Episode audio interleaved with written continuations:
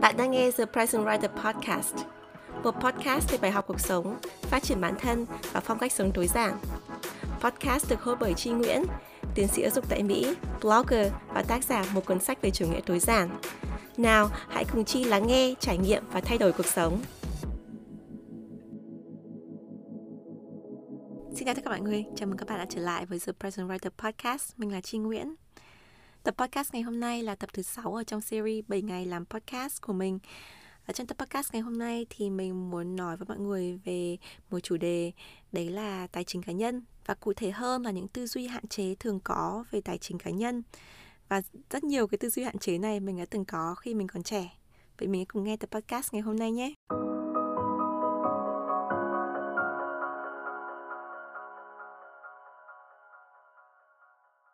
Khi còn trẻ đặc biệt là khi còn là sinh viên ấy, thì cái điều mà mình hối tiếc nhất ấy là mình có cái suy nghĩ rằng là khi nào mình ra trường mình đi làm có việc, có lương cao rồi ấy, thì mình mới bắt đầu tiết kiệm, mình mới bắt đầu nghĩ chuyện đầu tư.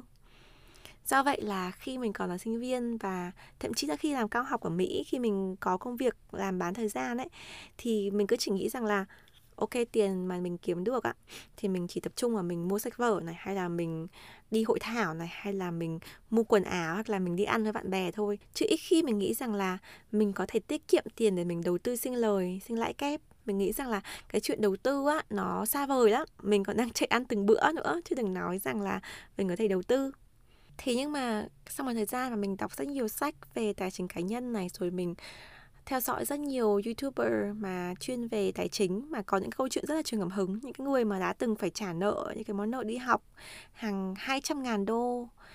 mà họ vẫn có thể trả được trong cái thời gian rất là dài với cái sự kiên trì, cố gắng vì dựa vào cái đồng lương hạn hẹp mà họ vẫn có thể thực hiện được cái điều đấy.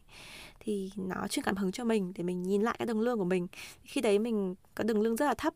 Đấy. Mà cái tiền thuê nhà đã chiếm được đến phải đến 70% cái đồng lương của mình rồi ấy. Bởi vì là khi mình còn làm nghiên cứu sinh ấy thì mình có thu nhập rất là thấp. Và mình không dựa vào gia đình của mình, tức là mình cố gắng là mình độc lập tài chính hoàn toàn tất cả những cái chi tiêu của mình ấy, thì mình đều quy vào trong cái đồng lương đấy. Và nếu mà mình có về Việt Nam thăm gia đình ấy thì mình đều kết hợp với cái việc làm nghiên cứu để mình có thể uh, xin được tài trợ cho nghiên cứu cho mình có thể về Việt Nam một cách miễn phí. Thì tất cả những cái chuyến đi về Việt Nam mà các bạn đã từng thấy mình về trong suốt những cái năm vừa qua thì mình đều được tài trợ cho mình không có về bằng tiền túi thì trong quá trình mà mình học về tài chính cá nhân ấy, thì mình nhận ra rằng là mình có thể tiết kiệm được. Bởi vì là mình vốn là một người mà không phải là tiêu xài quá là hoang phí. Mình là một người sống tối giản. Do vậy mà mình càng tối giản được cuộc sống của mình ấy, mình chỉ tập trung vào những cái món mà nó có giá trị, có ảnh hưởng quan trọng trong cuộc sống của mình thôi mình có thể bán đi hoặc là mình cho đi những cái thời thải trong cuộc sống của mình ấy thì mình có thể kiếm được một khoản không nhỏ để mình có thể à, tiết kiệm và mình đầu tư. Và cái điều thú vị nhất ấy và mình thường xuyên gọi nó là điều kỳ tích ấy là khi mà bạn chú ý đến tiền của bạn khi bạn tập trung mới nghĩ là mình phải làm sao để mình kiếm tiền mình đầu tư mình để tiền mình sinh ra thêm nhiều tiền ấy thì tự nhiên tiền nó lại đến với mình. cái điều này nó nghe như kiểu như là uh, scam ở trên mạng để kiếm tiền nhanh ấy nhưng mà thực ra không phải. Mình đưa ra một ví dụ nhé hai năm trước khi mình còn là nghiên cứu sinh ấy thì mình có làm việc một giáo sư nữ. Thì mình làm việc hết sức mình rất là tận tụy và mình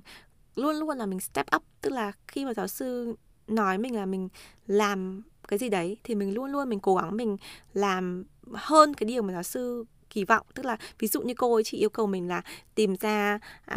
ba ba cái citation, tức là ba cái bài báo mà nó liên quan đến cái phần viết của cô ấy, thì mình tìm được ba cái bài báo rồi. Nhưng mà mình không chỉ là ném ba cái bài báo ấy cho cô ấy, mà mình còn tóm tắt ba cái bài báo đấy rồi mình gợi ý cái cách mà mình có thể tổng hợp ba cái bài báo đấy để làm cho cái phần viết của cô ấy tốt hơn. Cô ấy rất là thích làm việc với mình và đến tận ngày hôm nay cô ấy vẫn tiếp tục làm việc với mình với tư cách là một người đồng tác giả nhưng mà thời điểm 2 năm trước ấy thì cái contract tức là cái hợp đồng mình làm với cô ấy thì kết thúc vào cuối kỳ học tức là khoảng tháng 5 thì thường nghiên cứu sinh ấy trong khoảng 3 tháng hè thì nếu mà không có sự tài trợ hoặc là không có việc làm mà à, được giáo sư thuê thì không có tiền tiêu hoặc là phải tiết kiệm từ trong năm thì đến mùa hè thì mình mới có đủ tiền hoặc là mình lại phải đi xin việc mới. Thì đó là những cái điều mà mình biết trước rồi thì trong cái quá trình làm việc với cô ấy thì mình có gợi ý mình có nói rằng là à, nếu mà cô muốn ấy thì tôi có thể làm việc cùng với cô cả vào mùa hè nữa. Vì mùa hè tôi không có công việc gì hiện nay đang thuê và cũng như là tôi muốn làm thêm giờ vì tôi muốn tiết kiệm tiền để tôi có thể trả những cái chi phí mà ừ, tôi cần phải chi trả cũng như là à, muốn tôi muốn tiết kiệm tiền để có thể đầu tư thêm cho tương lai của mình sau khi mình tốt nghiệp. Thì mình hoàn toàn cởi mở mình chia sẻ với cô ấy điều đấy nếu mà như kiểu là một hai năm trước đó nếu mà mình chưa học về tài chính cá nhân và mình chưa có cái quyết tâm để mình tiết kiệm tiền mình đầu tư ấy, thì mình sẽ không bao giờ mình đặt ra những câu hỏi đấy cũng như là mình không bao giờ mình chia sẻ cái điều đấy. Thế nhưng mà khi mà mình đã tập trung để mình có cái mục tiêu rồi ấy thì nó trở nên rất đơn giản, tức là mình cứ chia sẻ cái mục tiêu của mình thôi, còn nếu mà được không được thì không sao cả và mình không có cái gì mình phải xấu hổ về cái điều đấy cả, bởi vì là cái việc tiết kiệm tiền và đầu tư nó hoàn toàn là cái điều chính đáng và và nó xứng đáng là khuyến khích đối với một người làm nghiên cứu để mình có cái điều kiện để mình tiếp tục theo đuổi cái đề án nghiên cứu của mình.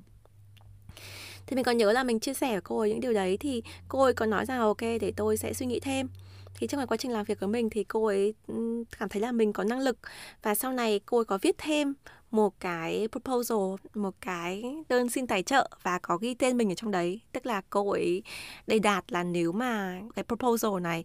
được tiền tài trợ ấy, thì sẽ dùng một cái khoản tiền trong đấy một cái khoản tiền không nhỏ để trả lương cho mình làm việc trong mùa hè. Mà trong mùa hè nếu mà các bạn là sinh viên quốc tế thì các bạn cũng biết rằng là ở mùa hè thì mình được làm gấp đôi thời gian bởi vì mình không có cái áp lực về việc đi học ạ. Ví dụ trong năm học ạ thì ở Mỹ người ta chỉ cho mình làm tối đa là 20 giờ một tuần thôi. Nhưng mà trong mùa hè thì mình có thể làm đến tối đa là 40 giờ, tức là làm gấp đôi và thường người lương cũng cao hơn bởi vì là mình phải ở lại trường mình làm trong mùa hè mà thì mùa hè em đấy mình được nhận cái khoản tiền tài trợ đấy và mình tiếp tục làm với cô ấy trong hai mùa hè nữa và cái khoản tiền đấy thì mình bởi vì mình đã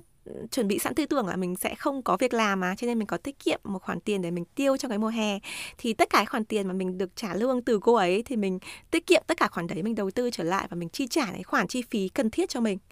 Thì đó là một trong cái ví dụ mà mình muốn nói rằng là khi mà mình bắt đầu có cái tư duy là à mình sẽ kiểm soát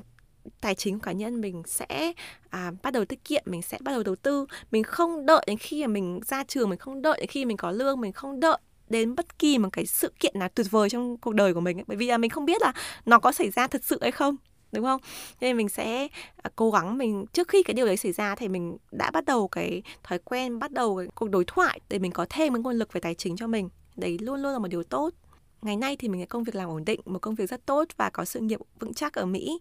Thế nhưng mà mình nhận ra rằng là khi mình có công việc rồi ấy, thì cái nhu cầu cuộc sống của mình sẽ tăng lên ví dụ như là mình khi mình còn sinh viên ấy, thì bạn bè của mình chỉ ăn hàng quán bình thường thôi mình không có nhu cầu mình đi làm hàng ngày. Mình chủ yếu mình làm việc ở nhà ấy, thì mình không có tiếp xúc nhiều với đồng nghiệp mình không có nhu cầu mình tiêu tiêu xài. Rồi lúc đấy thì mình cũng chưa có con nhỏ mình thậm chí có thể là vẫn còn đang độc thân á thì cái chi tiêu của mình nó sẽ thấp.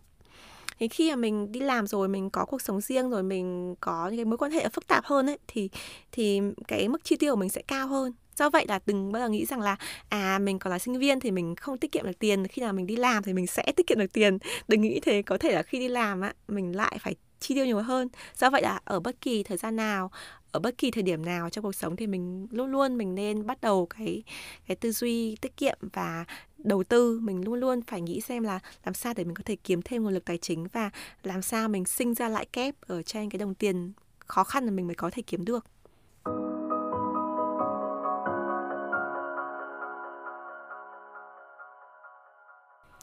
Chế trong suy nghĩ thứ hai mà mình cảm thấy là rất nhiều bạn gặp phải, bao gồm cả mình. Đấy là cái tư duy là mình phải sinh ra từ một gia đình giàu có có truyền thống kinh doanh rồi thì mình mới có thể kiếm được tiền. Còn nếu không thì mình khờ khạo, mình không biết kiếm tiền ở đâu, mình chỉ có thể làm công ăn lương thôi.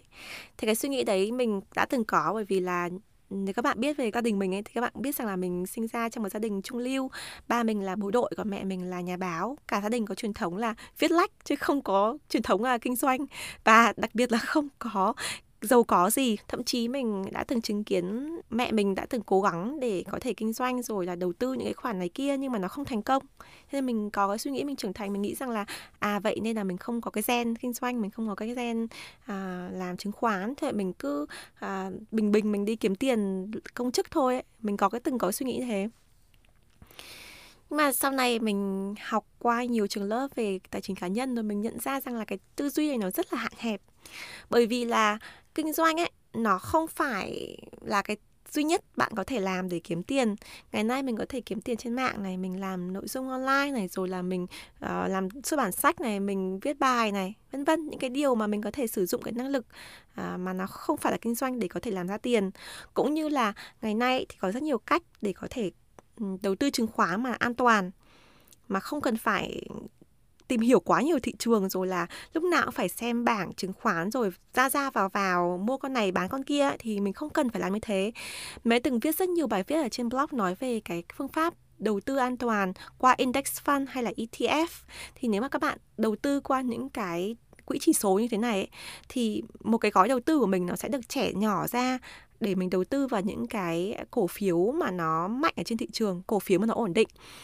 cái điểm mạnh của cái index fund cái quỹ chỉ số này là khi mà một cái cổ phiếu ở trong cái nhóm cổ phiếu của mình đi xuống ấy thì những cái nhóm cổ phiếu khác lại đi lên. Tức là trung bình cộng ra thì mình luôn luôn được lãi. Theo cái số liệu hiện nay là khoảng 8% hàng năm nếu mà các bạn đầu tư vào những cái quỹ chỉ số ổn định. Thì nếu mà mình có thể đầu tư vào cái cổ đấy á, thì mình cũng không cần phải có nhiều cái kiến thức về kinh tế kinh doanh. Mình vẫn có thể làm được cái điều đấy. Và mình không nhất thiết mình phải sinh ra là con nhà nòi. Mình không nhất thiết là mình phải sống cái gia đình mà kinh doanh thường xuyên rồi là đếm tiền không biết mỏi tay ấy thì mình mới biết được cách kiếm tiền. Mình hoàn toàn có thể học được và học được một cách miễn phí thông qua những cái khóa học trên mạng này những sách vở này rồi là à, những người truyền cảm hứng ở trên YouTube. Rất nhiều kênh rất là hay về tài chính cá nhân và bản thân trên blog của mình ấy mình đã từng làm rất nhiều bài viết về cách mà các bạn có thể đầu tư chứng khoán một cách an toàn. Và mình đưa cho các bạn tất cả những thông tin đấy hoàn toàn miễn phí vì vậy bạn đừng nên quá băn khoăn về cái xuất phát điểm của mình. Xuất phát điểm tất nhiên là quan trọng. Xuất phát điểm tất nhiên là nếu mình có tiền sẵn ấy thì cái hành trình đầu tư kinh doanh của mình sau này nó nó dễ hơn. Nhưng mà nếu mà mình không có thì mình học lại từ đầu không có sao cả. Rất nhiều người đến tận thời điểm này 60 70 tuổi có khi họ không biết gì về quản lý tài chính cá nhân. Nhưng mà nếu mà mình còn ở 20 tuổi, 30 tuổi, 40 tuổi mà mình học những cái kiến thức này, mình áp dụng vào cuộc sống của mình thì bất kỳ một đồng tiền nào mình cũng đặt cho nó một giá trị và nó cũng sẽ đem lại giá trị cho mình. Chứ mình không nhất thiết là mình phải sinh ra vạch đích rồi thì mình mới có thể thành công. Thì đấy là cái tư duy thứ hai mà mình nghĩ là rất là quan trọng về tiền.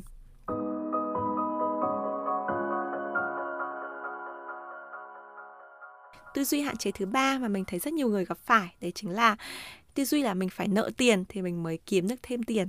và nghĩ rằng là nợ tiền là điều tất yếu để có thể thành công. Nếu mà các bạn là người làm kinh doanh mà các bạn trải qua cái giai đoạn covid vừa rồi á thì các bạn cũng biết rằng là cái tiền mà mình nợ nó gây cái áp lực lớn như thế nào. Bản thân mình ấy mình phải thú nhận là mình đã từng nợ một khoản tiền rất là lớn bây giờ mình đã trả hết. Nhưng mà cái quá trình mình trả nợ á, thì mình mới nhận ra rằng là suốt cả cuộc đời sau này mình không bao giờ mình muốn mình muốn phải ở trong cái tình trạng bị nợ nần nữa. Mình không bao giờ mình muốn bởi vì là cái đồng tiền nợ ấy, cái sinh lãi ấy, nó khiến cho mình cảm thấy như là mình bị ai đó bóp cổ mình ấy bởi vì là cái đồng tiền của mình nó không được thoải mái không được um, tự do như là mình muốn. Mình luôn luôn phải cống nạp cho một ai đấy mình luôn luôn mình nghĩ rằng là mình có cái tảng đá đè trong đầu là mình phải trả lại cho người ta. Thì cái việc mà nợ tiền ấy, nó rất là kinh khủng do vậy bạn đừng nghĩ rằng là muốn giàu có thì mình phải nợ tiền thì mình mới có thể kinh doanh được. Tất nhiên có những người người ta làm kinh doanh lớn, người ta nợ tiền ngân hàng, người ta nợ nhà đất, người ta thành công thì trên báo chí người ta đưa ra rất nhiều. Nhưng mà bạn có tự hỏi là thế những cái người người ta thất bại, người ta phá sản thì báo chí có đưa tin hay không? Những cái người người ta đang gập đầu về nợ, người ta phải trốn nợ thì bạn có biết hay không? Do vậy đừng nên nghĩ rằng là nợ là cái điều tất yếu có những trường hợp mà ok có thể là bạn nghĩ là bạn uh, có thể trả nợ được có thể kiếm được cái lời nhiều hơn nợ thì bạn có thể nợ ok? Mình không nói là nợ là không thể xảy ra. Nhưng mà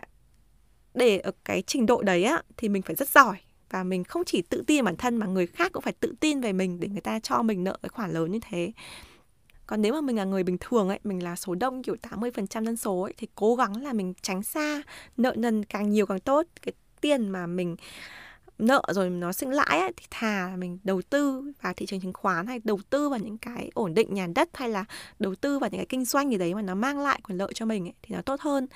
Nếu mà mình nghĩ rằng là mình không có tiền để đầu tư kinh doanh á mình không có vốn á mình phải vay nợ á thì tại sao mình không nghĩ là mình đầu tư kinh doanh online chẳng hạn? Ngày nay có rất nhiều cách mình có thể bắt đầu với cái số lượng vốn nhỏ. Bản thân mình hiện nay mình cũng có một số cái ý tưởng kinh doanh và mình đang tiết kiệm tiền. Và mình tiết kiệm từ chính cái khoản lương hàng ngày của mình tiết kiệm từ chính những cái à, khoản tiền mình kiếm được ở trên mạng hay là những cái khoản mà à, mình kiếm được từ cái đầu tư chứng khoán của mình thì mình sẽ dùng cái khoản tiền đấy làm vốn cho mình. Có thể là cái con đường mà mình mở ra kinh doanh nó lâu hơn mọi người bởi vì là nó tốn nhiều thời gian hơn để tiết kiệm. Nhưng mình cảm thấy hoàn toàn thoải mái và hoàn toàn yên tâm nếu mình đi một cái con đường chắc như thế. Không phải ai cũng chọn theo con đường này, nhưng mà cái ý của mình rằng là bạn đừng nên có cái tư duy là mình phải nợ tiền thì mình mới kiếm được thêm tiền. Thì đừng nên có suy nghĩ như vậy. Thì đó là ba cái suy nghĩ hạn chế về tiền mà mình gặp thường xuyên ở các bạn trẻ. Và thậm chí bản thân mình mình cũng gặp phải và mình đang cố gắng mình thay đổi bản thân để mình à, thay đổi cái tư duy hạn chế đấy bằng cái tư duy cởi mở hơn tích cực hơn. Thì hy vọng là các bạn thích cái tập podcast này và nó đưa cho các bạn những cái thông tin hữu ích về tài chính cá nhân. Hẹn gặp lại các bạn trong ngày mai là tập cuối cùng ở trong series 7 ngày làm podcast của mình. Bye!